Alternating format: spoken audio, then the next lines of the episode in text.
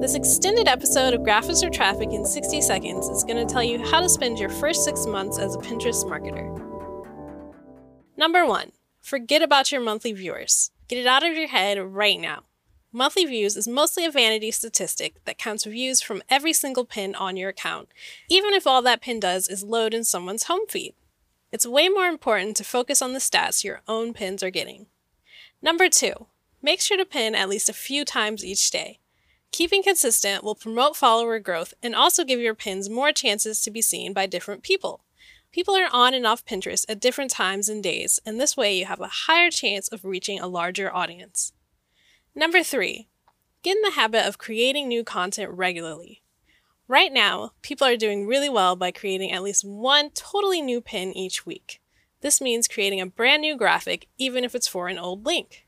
Creating completely new content on your website is good too, so try to keep it updated as well.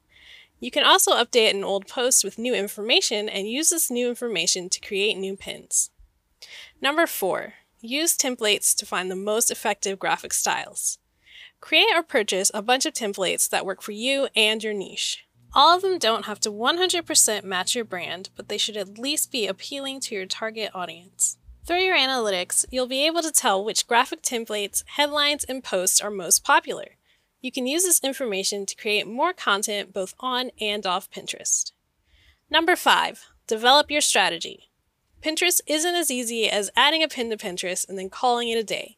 You need to pin with a strategic plan. This is either going to require a ton of research and experimentation on your part, or you can purchase a Pinterest ebook or course and learn the strategy of an expert Pinterest user. Graphics or Traffic has a few resources to help you out with this as well. Visit graphicsortraffic.com slash courses to view some options.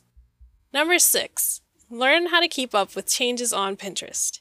Pinterest changes a lot, and in order to keep seeing results, you have to change with it.